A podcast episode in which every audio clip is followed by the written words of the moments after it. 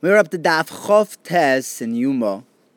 We began talking about the sun and the moon and the power of a cloudy day.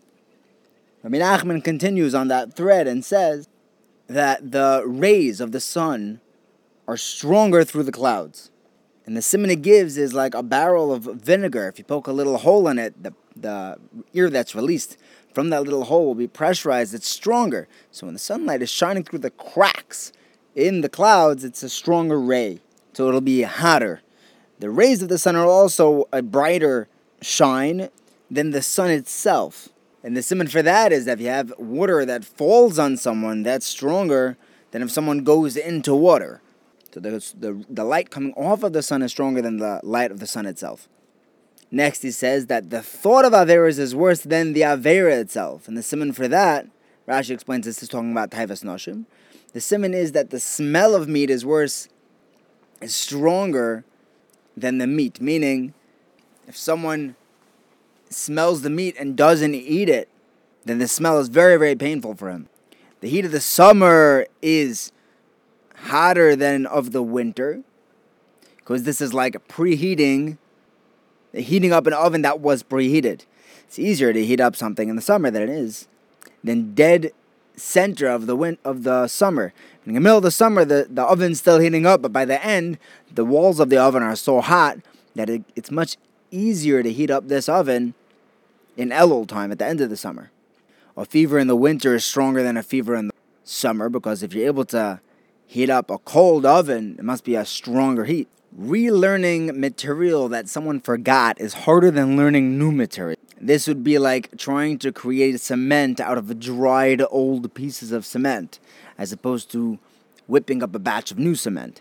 Now, Rabbi Abo goes back to Rebbe's statement about the rays of the sun scattering everywhere when it's cloudy. And he says that he gets this from the pasuk in Tehillim Lamenatzeach al Ayeles Hashachar. Just like the horns of an of an ayil or any horned animal for that matter branch out all over the place, so too the morning rays scatter in every direction. Now, as a tangent, once we mention an ayil, we say, why was Esther Hamalka compared to an ayil? To an ayel. Just like an ayla has a narrow womb, so that her husband is always beloved to her, so too Esther was beloved to Achashverosh, like the first time they met. Rav Asi says that Esther is compared to the morning, because just like the morning is the conclusion of the night, Esther was the conclusion of all miracles. The Gemara says, wait, we have the miracle of Hanukkah after Purim. No, Purim was the last miracle that was allowed to be written. Correct the Gemara, yeah, but what about the Mandamara holds that Megillah Esther is not actually supposed to be written, it's just supposed to be given over verbally. It's not. Sefer, Megillah Esther is not really a Sefer. So they say that Esther is compared to the Shachar for a different reason. She's compared to an Ayeles. Because the tefillos of a tzaddik are like an ayelas in that the more that the horns grow, the more dispersed they are. So too tzaddikim, the more they daven, the more the tefillas will be recognized, will be heard. Now we had this story in the Mishnah of the debacle with the Korban Tomid when they thought it was daytime and it really wasn't because of the moonlight.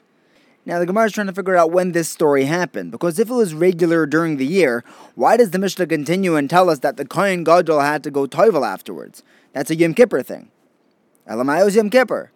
Yeah, but if it was Yom Kippur, the moonlight doesn't shine near sunrise. Elamai, there was one story where the moon was shining on the other side of the where the sun would rise, not on Yom Kippur. And then the Mishnah goes on and continues after saying why they do these announcements to discuss the Kohen Gadol on Yom Kippur. After the announcement, the Kohen Gadol went to his, do his tefillah.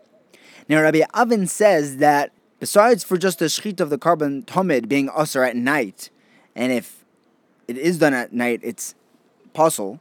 There are other cases as well. Malika by a bird korban, Kemitza by a korban mincha, those also need to be burnt if they were done at night. So now the Gemara says, okay, Malika, you're right there's nothing you could do once someone once the kohen did malik on the bird. There's no rectification for that. But mates, why not just put it back into the flour and take a new kmitza once it's daytime? So he answers that since the kmitza that's taken off is put into a kli shares, the kli shares is mekadesh that koimetz, and now you can't just mix that back in. That would be like taking off challah and throwing it back into the dough. Which, by the way, if someone accidentally does that, they should do a Taras Nadar and bring over a Beis Din, pull together three people, and be matir that challah that you took off, and then take off a new. Now the Gemara asks, wait, wait, wait, you're telling me that, it, that it's going to become Kodesh even though he took it, he took off the Kmitza at night when it's supposed to be done by day? We have a brisa that Beferish says that it becomes Kodesh when it's done by day, if, it, if that's when its time is. And if the time is night, it only becomes Kaddish if it's done at night.